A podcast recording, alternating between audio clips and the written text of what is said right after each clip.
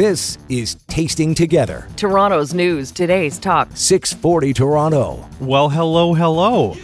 I'm Andre Proulx. This is Tasting Together, and I'm joined by my co-host Miroki Tong. Hello, Andre.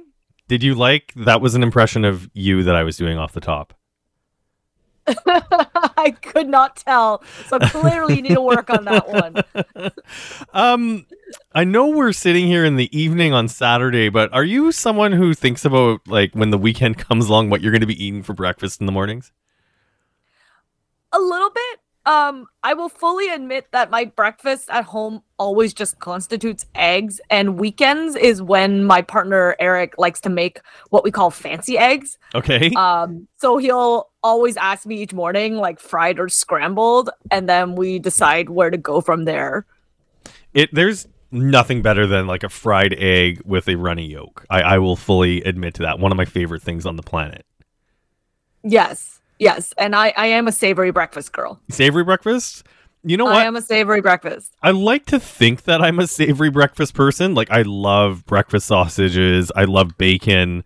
Um, I love hash browns. But then when I sit and really think about it, I'm very rarely having those foods without a stack of pancakes next to them or some sort of pastry or like when I'm looking forward to having, you know, bacon, eggs and toast, I'm not thinking about what kind of toast. I'm thinking about what I'm putting on it. So like spending a lot of time in Niagara and, and in wine country, I'm someone I do my own jam making at home. So like I'm always thrilled to have apricot jam around the house or peach jam around the house. And it's just like I, I'd like to think I'm a savory breakfast person, but I'm 100% a sweet breakfast person. I like jam, um, especially jams without too much sugar in it and made from fresh fruit, as you described. I have been the benefactor of your apricot jam before, and one of my friends growing up, his family made tons of jams. Like they jarred and preserved everything. So I used to get tons of jams from them. But I would say that's about the limit of my sweetness if it's not fresh fruit. And maybe that's like the healthy person. I was just gonna say this is like you're completely outing yourself as like a health conscious person. I mean, it's I and it's something we've talked about on the show before too. Is it's just like Monday to Friday, I try to keep it pretty healthy. Like full disclosure, when summer rolls around and I really get busy, it's really rare that I'll even bother with breakfast altogether. Which is why I really look forward to.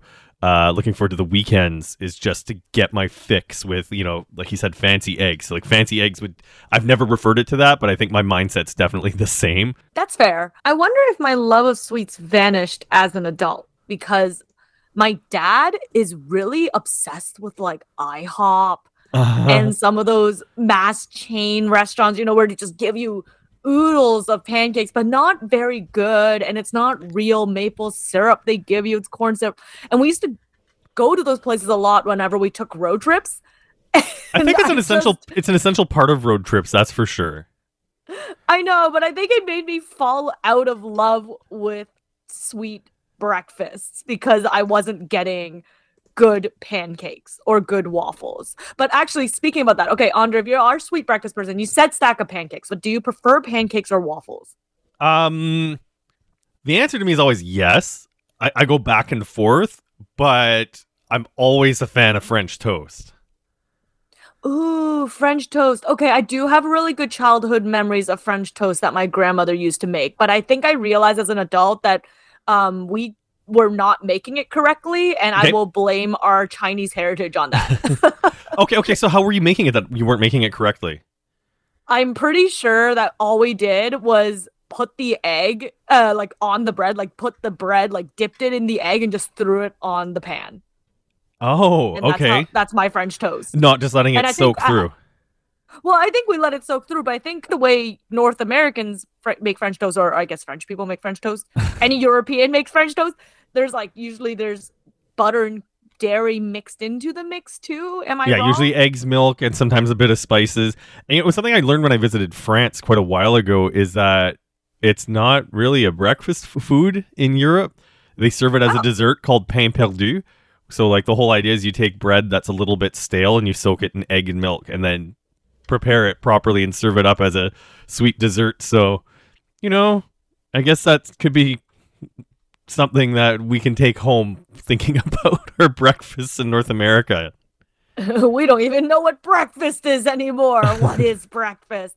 Well, you know, you were talking about sweet, and I feel like we're missing some really quintessential, I don't know, like quote unquote Kate Canadiana kind of breakfast because, you know, we're Canadian. We grew up with Tim Hortons and donuts and Timbits were probably part of our breakfast for a long time. You know, uh, growing up in Western Canada, we actually have another chain called um, Robin's Donuts. I don't know why it's never made it down here, but like while while the word you say Timbit, people immediately know what you're talking about. It's been anyone who's worked in an office has scarfed down a fistful of Timbits anywhere in in Toronto. But uh, Robin's Donuts, they call the the donut holes uh, Robin's eggs, which I think is pretty cute. Oh, that is pretty cute. Do Uh, they ever dye them like pastel colors for? Yeah, so it actually looks like a bird's egg. No, they don't. Oh, I think I just gave. I think I just gave them an idea. Okay, Robin's Donuts. If you ever, if I ever see a pastel colored uh, little Robin's egg show up, um, You want full credit for it, A yeah. bill for residual. Yeah.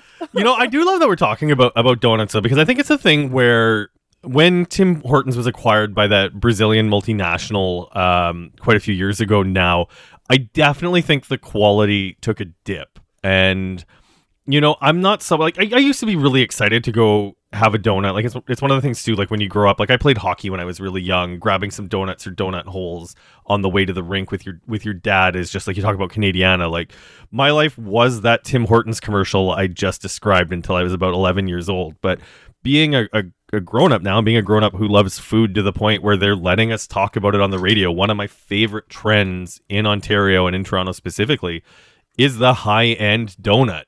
The the rise of like Tim Hortons is no longer, you know, the, the king of the donut shops. We have so many options. And it's one of those things where I really love them because even a super high end donut, I think a donut's still like a buck or two at Tim Hortons, but um, you know, three or four dollars or sometimes even five dollars for a fancy, well made, basically pastry chef made donut is you know, it's an event and it's an affordable luxury that you can grab. Okay, so what are some of your favorite high-end donut spots in Toronto if I was to decide to get a sugar fix? Oh, without a doubt, Glory Hole. Partly because of the double entendre, like the name of the place is hilarious. But I mean, it's one of these things where, you know, the name will give you a chuckle, but the quality of the food really does stand out. Like, it's worth going out of your way to grab one if you never have. Hmm. Well, I mean, they do a whole bunch of like sort of fan- fancy style donuts. Like the menu's always changes. Like I can't even can't even think of uh, what the last one I had was. It's the sort of thing where you walk in there and it's, you know, it's not like when you go into an old school donut shop where you want a maple glaze or something and you have those old standards. Like these are these are fancy donuts. Um, I don't know, Miroki. I know you said that you're very healthy and don't do a lot of sweet, but do you have any donut memories that really stand out for you in the city?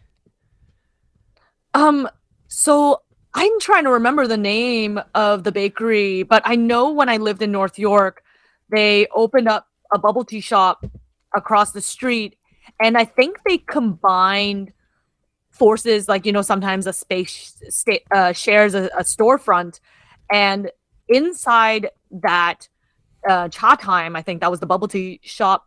They actually ended up ho- um, having like a bakery inside of it, a little Asian bakery.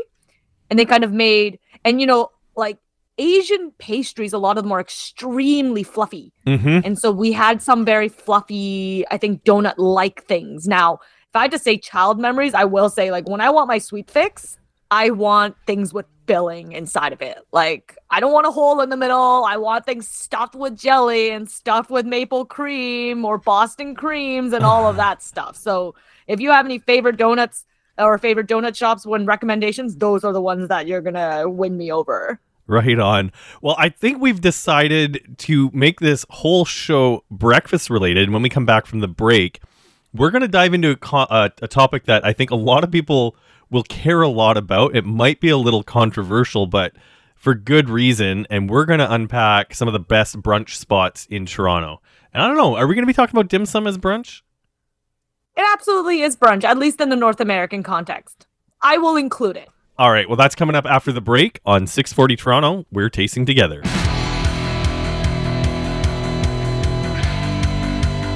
Welcome back to Tasting Together. Toronto's news, today's talk. 640 Toronto. It's approaching dinner time on Tasting Together, and I'm your host, Miroki Tong. But Andre, Are you planning for brunch tomorrow? Because I'm already thinking about tomorrow. You know, I don't think we'd be good hosts of a show that focuses on food if we weren't thinking about our next meal already. I, I we talked about it last segment, but I predict French toast in my future.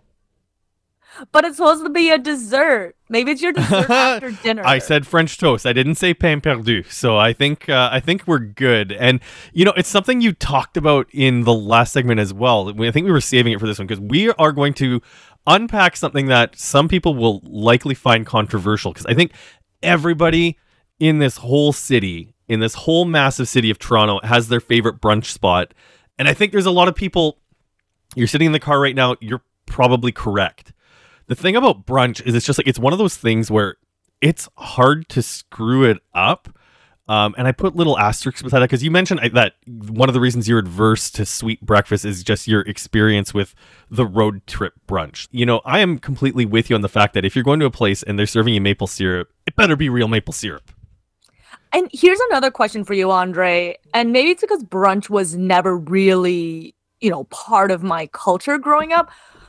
Is there really a difference between breakfast and brunch food? Because I think there's a lot of overlap there too. So what where's the difference? Like when does it change? When does it become breakfast to brunch? Um, And then to well? I think it's socially acceptable to have a drink or two with brunch, where I don't think it's quite socially acceptable to have a Caesar at 9 a.m. So I think it's that waiting until 11 a.m. so you can I don't know. crack open Italy a crack open. op- I've seen prosecco served at breakfast at the hotel at 7 a.m. Which hotels are you going to? in Milan. I just think it's standard there. Okay, in sure Italy. saw In Italy, okay. In Germany too. Okay, so we're seeing we're talking about like different cultural norms here. I just I don't think you're seeing the the, the prosecco popped in Toronto at 7 a.m. Except maybe I don't uh, think it's legal. So before we get into some of our favorite brunch spots, like you did talk about the cultural element of you um, not necessarily growing up with breakfast foods, but when we were preparing for the segment, one of my favorite things to do for brunch is dim sum, and this is not going to be a dim sum segment. I'm looking forward to us getting more into detail about that. Um, but you're Chinese by descent, and Yes. um, I had to ask you: Is dim sum actually like a brunch thing or an after? Because I know a lot of the like really great dim sum places in Toronto, like Sky Dragon, or I know Perfect up in Scarborough, there is open 24 hours. So I mean, it's one of these things where for me, every time I've gone for dim sum, it's a brunch thing. But is that, I guess, culturally correct? I grew up with dim sum mostly being kind of in that brunch lunch territory um, myself in North America, but I got a rude awakening when I went to Hong Kong and my grandmother wanted to do dim sum at 8 a.m. I would I don't know if totally my- go for some Hargau or Shumai at eight in the morning. My body was not ready for that at 8 a.m. It was so heavy. It was like the rest of the day was a write off already. But my grandma, you know, woke up at 4 a.m. and would swim in the pool. And by 8 a.m., she was ready for essentially her lunch almost. So I would say that people definitely consume dim sum earlier than the brunch lunchtime period. They will kind of eat it in the breakfast time. Um, a lot of dim sum places up in the Markham, Scarborough area, I know even if you go and order before 11 a.m., there's usually discounts. Okay, Um, so they want yeah. you there in the morning.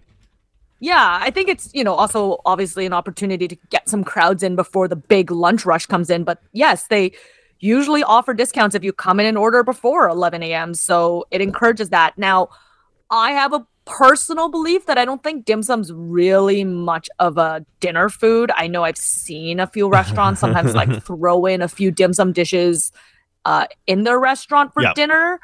Um, but I don't I don't think that's really a thing. I think that's just maybe more by virtue of, you know, a North American love for those particular foods. They're also familiar, they're very accessible and a very good gateway entrance into Chinese food or Cantonese style cuisine. So it's, you know, uh, you know, they're small plates, so it's a good way to throw them in as an appetizer in a restaurant that serves dinner traditionally. Okay, so bringing this back to the regular, good old fashioned, we're gonna call it for lack of a better term, North American brunch. Um, we've got a list. I, I was doing some research just to see what other people and other publications have thought about this because, like I said, everybody in every neighborhood I think has their favorite haunt. I know for myself, it's uh, Lakeview, the Lakeview restaurant for brunch, and it's just one of these things where you know, I think it's tough to find the perfect brunch place because there's so many things you have to factor into it. A, obviously the quality of the food. And I know there's a lot of places in Toronto where you can go for some really fancy brunch. I, I don't know if you need to have something super fancy to say that it's the best. Because you got to line it up with the other thing, which is price. I don't think a lot of people, when they wake up for brunch on a Saturday or Sunday morning with a bit of a hangover, if that's uh, your go to cure, is in the mood to drop 40 50 bucks for a really great brunch. And that's what i love about a place like the lakeview is it really just kind of crosses that intersection of price and quality. And also you know it's a it's a nice place to go. It's an institution. Some people wake up and go to church other people wake up and go for brunch Lakeview is also very iconic and you know that very 50s retro diner setting that has been used in quite a bit of movies and TV shows. So if you really like visiting places that are also movie sets, Lakeview is one of them. I've actually never been there for lunch or brunch. Okay. Um, because it's open 24 hours, we actually go there at two in the morning after performing back when I was a performer back in the day. When we like, uh, mostly with my circus crowd. Once we finish striking everything, you go to Lakeview. And for a lot of them, they get the pie milkshake. So, but you know, you bring up a really interesting thing, Andre, about the you know what what does brunch mean to you right? For some people it is maybe their event. Like it, it's not something you roll out of bed to do. It's something that you are it's like a gathering. It's an organized meet with your friends. Um you make an event out of it. So i think it really depends on what you're looking for in terms of your brunch. I know for me i like going to places that are close to me Yes, um, I because I, don't want to think too long Oh, not even that. But you live in you live in a, I I think you live in a neighborhood that's actually a little underrated. I think downtown gets a lot of focus when you see uh, what a lot of people put on the list for best brunch places. But um, I, I think you and I have both professed our love for Midtown Toronto, and uh, there's so many great places close to you. I don't want to jump on your toes, but you know, it's it's just we love Midtown. Yeah, Emma's on St. Clair is quite Oh, fabulous. so glad that you Um, said that place. That was exactly that was exactly what I was gonna say. Like one of my favorite Yeah. places. Uh, down on Dupont, there's a place called Chadwick's that is really good. And in the spring and summertime, they have a really adorable enclosed patio as well. I used to go to Insomnia quite um, more frequently back when I was an artist, especially, but they have pretty delicious brunch there. Um, despite the name Insomnia, which seems to imply that you should just go there late at night and never sleep. And I will say that when I think of brunch, I definitely think of it in a very North American way. But there's a lot of other cuisines now that have cropped up that also serve delicious brunch. Like I think El Pacho, it's near Midtown as well. It's off Bathurst. I haven't been there yet, but they're they do amazing Mexican food, and they said they are bringing in a brunch. They've brought in a brunch, which I really want to go to. And another one I love, they actually started up as a pop up, and now they have a location in Cabbagetown is Fatouche. And Okay. I will I will hurt someone for their hummus bowls. And they do since you know, since I kept saying that I don't really like sweet foods, they do some amazing tahini pancakes. I do love Fatouche. That yeah, that is a very good call. But I've never had their brunch, and the whole idea of like tahini hummus bowls and tahini. So do they make the tahini sweet for the pancakes, or is it a savory pancake? It's like a sweet and savory. Like I think the pancake itself is a little bit savorier, a little bit nutty, and then they have this um I think they top it with some pistachios, and I think they use this cardamom rose water syrup. Oh, so good. It sounds great. Sticking on with the brunch vein, let me just ask you a quick question, Roki. Going back to my love of sweet breakfast, where do you think you can get the best croissants in the world? Well, I'm not the most croissant aficionado, but I would surmise France. Well, we're going to find out whether that's actually true, or maybe it's closer than you think. Well, I'm ready to hear it. So stick around, everyone. We will tell you where the best croissant comes from after the break on 640 Toronto. You're listening to Tasting Together, Toronto's news, today's talk. 640 Toronto. I'm Andre Proulx. I'm joined by my co-host Miroki Tong. And Miroki, where do you think you can get the best croissant in the world? Well, as I said before the break, Andre, I don't eat too many croissants, but if I had to say, it's probably from La France. Well, there was something that was brought to my attention earlier this week from Radio Canada, uh, which is uh, that the best croissants might actually come from our very own backyard. And uh, we are joined by Chef Romain Avril. Romain, thank you for joining us. Of course, thank you for having me, both of you. And you've been Now- doing this experiment where you've been tasting a lot of croissants that are made in Canada. Uh, Have all 50 of them been from Toronto? No, no, no. I so I so far tried 54, and uh, 30 of them were in France. Um, the next 24 were in Toronto. Um, and I'm planning on expanding my my tasting to uh, other countries. And uh, as a matter of fact, the the best croissant in the world so far has been determined to be um, in Australia. Um, so I am going to Australia uh, in April to to be sure that's that's a true fact. Well, I think there's no one else more qualified than you to probably taste some of these foods like croissant because you were born in Paris, right? And Correct, you're yes. based in Toronto now. Now, I've looked at some of your credentials. You were the guest judge twice on Food Network Canada, uh, Canada's top chef, and you were a finalist on Food Network Top Canada. And you have your own YouTube channel too. I think it's called Frenchy Cooks. Is that something Correct, you yes. do too? Yeah, Yeah, so- clearly you have the skill sets to talk about croissants. Now, before we dive into that, I want to ask, are, like, what type of croissants are there? Because I always thought that the butter croissant was sort of the classic one, and that's like the one, and then everything else, like the pain au chocolat, the ones with chocolate or the ones Yeah. with almonds on it, are variations of it. But are they considered sort of their own thing? They are. I mean, what I'm judging is the same product because it wouldn't be fair for me to try a almond croissant versus a regular croissant or like a pistachio one or whatsoever. Um, so I am trying only butter croissant um, to make sure that I, I'm I'm fair across the across the board. But yes, absolutely, pain au chocolat um, is a variation, although it's the exact same dough, uh, but we just changed the shape uh, and then we add chocolate. But really, croissant really means the shape of it. Um, but then now we have croissant roll. There are stuff with all type of pastry, creams, and jams and whatnot. And then now we have the cube croissant, which to me doesn't make sense because then if it's a cube, then it's not a croissant. But the dough remained the same in all of them. I mean, at least supposedly.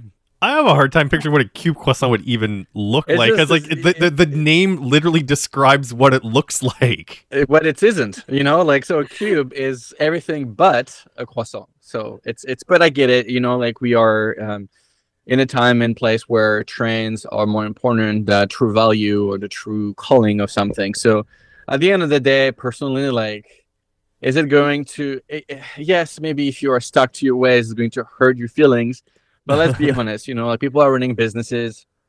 If they want to call a, a croissant a croissant roll uh, a croissant, then that's fine by me. I mean, if the dough is made properly, uh, the shape is a bit different, then sure. Because technically, some of the best pastry chefs right now are not making the croissant the shape it's called.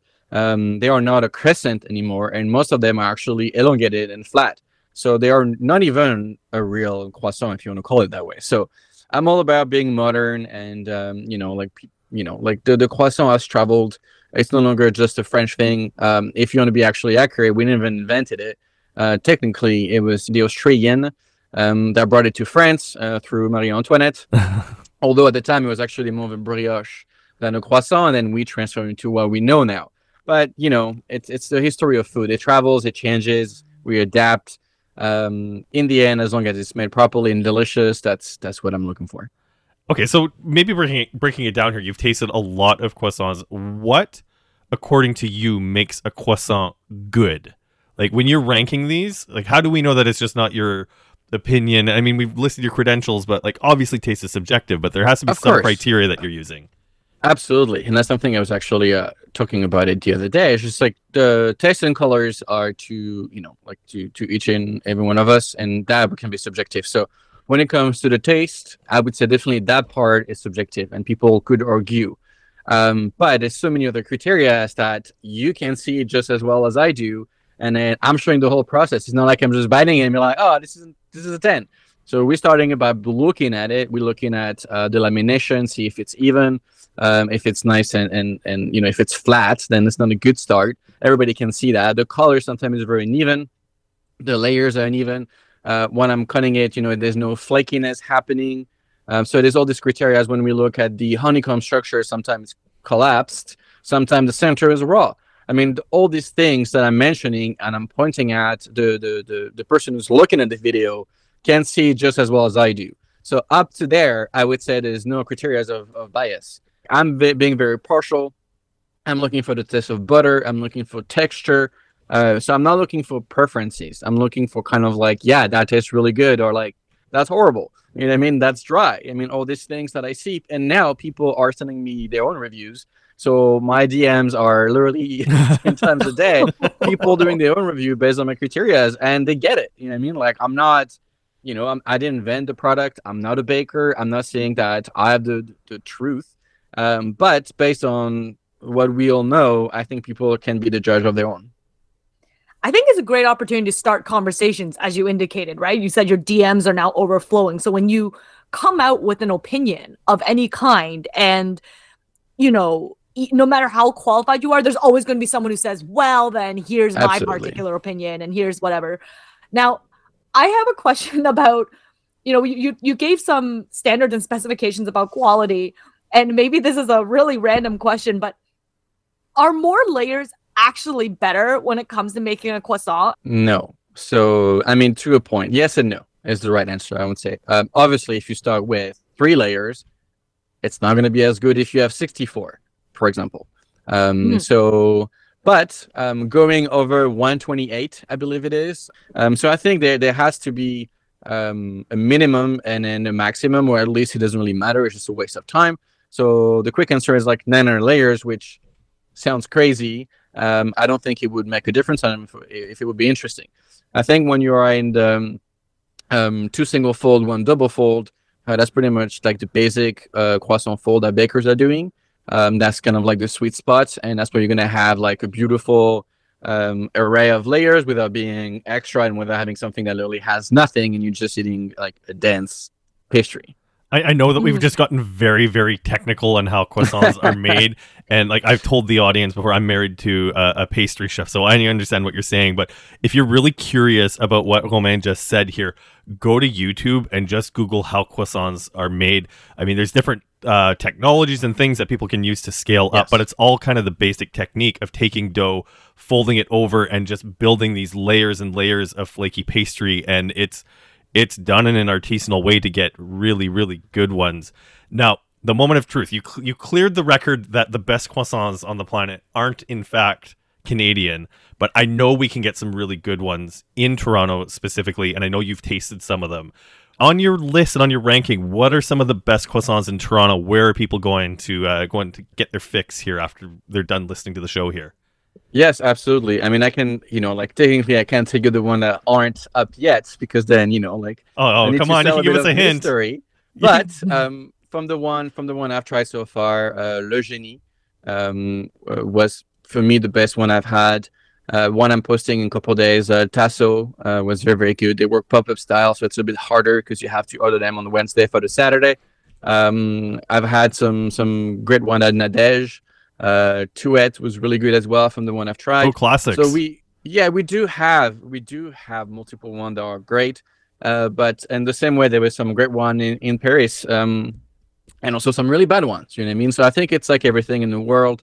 Um, you know, when you when multiple people are doing one thing, sometimes it's fantastic and sometimes it's not as good. I mean, it's bad.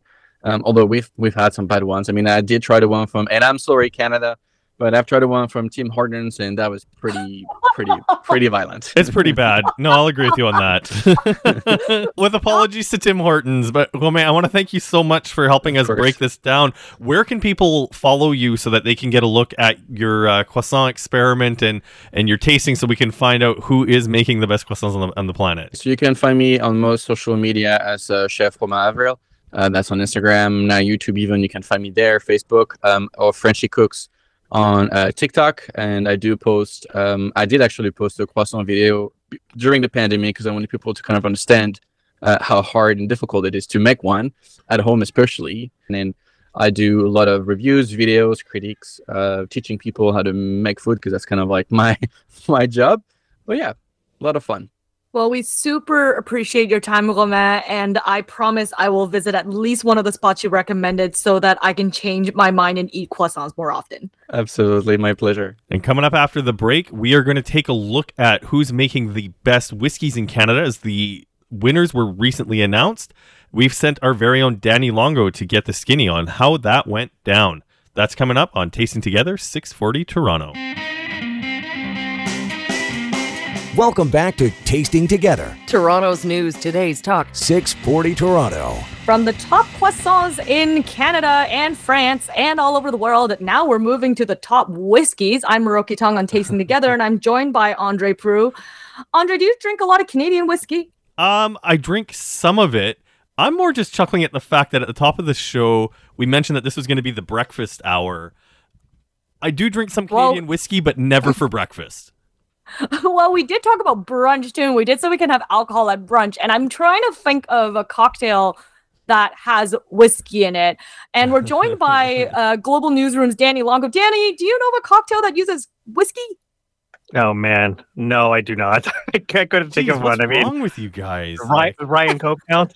Yeah, that's a simple cocktail there. There you You've got old. I, I like. I think uh, Canadian whiskey makes an amazing old fashioned. Anyways, if we're talking about old fashioned for breakfast though. yeah, I don't know if you. Yeah, you're right. That's all. I mean, you got cherry. I mean, fruit for breakfast. Anyways, we're spending a lot of time just talking about the fact that while we talked about best croissants, we had a chance to take a look at some of the best whiskeys in Canada. And Danny, we sent you to do uh, a little bit of digging for us, and this is what you brought us. The 2023 Canadian Whiskey Awards were held last month, and it was a craft distillery from Vancouver that took the top prize. Davin de Kergommeaux, founder and chair of the judging panel at the Canadian Whiskey Awards, says Canada's finest whiskey is distilled by one of the country's smallest distilleries. The biggest winner was uh, a whiskey that was a surprise. Comes from Sons of Vancouver, and uh, it's called uh, Palm Trees and a Tropical Breeze. de Kergommeaux says the whiskeys are evaluated and scored in blind tastings by an independent panel of whiskey experts. Well, they're all prominent uh, whiskey writers or, or bloggers in Canada who speak respectfully of Canadian whiskey. So, what exactly is the criteria to determine what makes the country's best whiskey? de Kergommeaux says it's pretty straightforward. We really are looking for, for whiskeys that stand out because they have great flavor. We used 10 judges, one dropped out this year, so we used nine, who just tell us essentially which ones they like the best. He says they also rotate the judges every year so that those that may advocate for a particular style of whiskey aren't favored. And this is the first time in the 10 year history of the Canadian Whiskey Awards that an artisan distillery has taken the, home the top award. Sons of Vancouver took home a total of six titles, and de Kergommeaux says that they weren't really ready for this kind of recognition. Sons of Vancouver, I think they were they weren't surprised, they were shocked that they uh, even got a gold medal, and they just really weren't ready to to, to capitalize on the on the win. Palm Trees and a Tropical Breeze was a limited release in the summer of 2022 and sold out at the distillery within a week. de Kergommeaux says for past winners, it usually means a huge spike in sales and will definitely help all the other brands at the distillery as well. Last year, when Crown Royal um, Winter Wheat won, uh, the next by the end of the next day, the LCBO was totally sold out. And we commonly see a run on the stores, for not just for the winner, but for the top few whiskeys. He says Canadian whiskey stacks right up there with the best in the world if you're willing to spend for it. The thing with Canadian whiskey is people tend to buy the cheap stuff, and the cheap stuff is not connoisseur quality whiskey usually. If you spend a little bit more, you can get whiskey that is just as, as good as scotches at five times the price. Some other major winners at the 2023 awards include Crown Royal, Rifle Rye, Yukon Brewers, Lot Number 40, Divine Distillery, Wayne Gretzky's Distillers, and Last Straw Distillery, making a near even split of awards earned by Canada's largest and artisan distillers. Danny Longo, Global News. Well, Danny, thanks so much for pulling that together for us. It had me thinking about my own buying habits, and I think a lot of us, when we see bottles at the uh, LCBO, will notice gold medal stickers on them or sil- silver medal stickers on there. That's meant to entice us. And and the last one I remember making big waves was um, the uh, Crown Royal Northern Harvest way back in 2016 that the LCBO couldn't keep on the shelf, and that one wasn't very expensive. Yes, me and Davin, we did talk about that one as well, and I think that's uh, he's, he mentioned that was part of the the motivation for having these awards is to give these these uh, distilleries, you know, some credibility and you know a chance to sell their products. But it was kind of a problem with uh, the winner this year. It was a very small distillery. Um, they sold out in under a week when they actually released the uh, the whiskey this year, uh, and I love the name Palm Trees in a Tropical Breeze. Oh, yeah, doing a bit of digging on that distiller, they come up with pretty cool names for the whiskeys uh, every release that they do. So it seems like that's that might be the only version of of that whiskey that we'll ever see to the market and have to see what they come up with next. I wonder if that problem it's not necessarily restricted or confined to small distilleries because when Alberta Premium won that one award, I think a year or two years ago, it also was sold out and impossible to get everywhere as well. And Alberta Premium, I would like to say, is a much larger distillery. It is. I remember that whiskey. I have a bottle of it downstairs. It's for their cask strength rye. It's something I try to collect every year. I'm not, uh, like my culprit. I'm not a huge fan of Canadian whiskey, and I prefer bourbon. But that being said, I'm always on the hunt for it, which is why the reason we're talking about this. We got um, a press release from Corby, who represents Lot 40, and Lot 40 won um, won a couple of awards at this competition as well. So I'm going to be looking for the Lot 40 Dark Oak next time I head to the LCBO. Well, I have this memory, right? I think maybe a lot of us associate Canadian whiskey as subpar whiskey, as you know, Danny indicated in his interview that a lot of people tend to just buy the cheap whiskey. So this is not whiskey you're sipping. This is whiskey you're using the mix, um, maybe just to have a good night, but you're not necessarily swirling it, switching it, judging it, you know, and and sipping on it the way we would find scotch. And I actually remember a few years ago that and when I say few, it might be closer to 10 years ago, going to a tasting at LCBO and I think it might have been JP Wiser's, but they had rebranded everything. And I hmm. think even at the time they weren't even calling it JP Wiser's. I think I only found out because they had some of their um, bottom shelf stuff taste um, available to taste as well and they had done up everything in these really sleek bottles. And they essentially were saying well if people aren't going to reach for the brand because they affiliated with cheap whiskey we're just going to white label the whole thing. But i think it's the other thing too is because this product is produced domestically it is one of the few bargains i guess you could say in the premium spirits catalog. Like the alberta premium cask strength rye comes in at about 80 or 90 dollars. And just like it was said in the report you know, to get a bottle of Lagavulin 16 year, which is, I think, for a lot of people that like really kind of entry level to ultra premium is like $160. And you can still get really good award winning Canadian whiskey for less than 100 bucks. I'm trying to think of which one, if I have any particular favorites. My partner loves Crown Royal, and that sort of has become the well drink of the house. And I'm pretty sure one of these years I'm going to gift him the like giant three liter bottle uh, for funsies. It just makes me but, happy that your your partner, who we haven't mentioned this in the show before, who is an American, his go to is Canadian whiskey. It's the purple bag.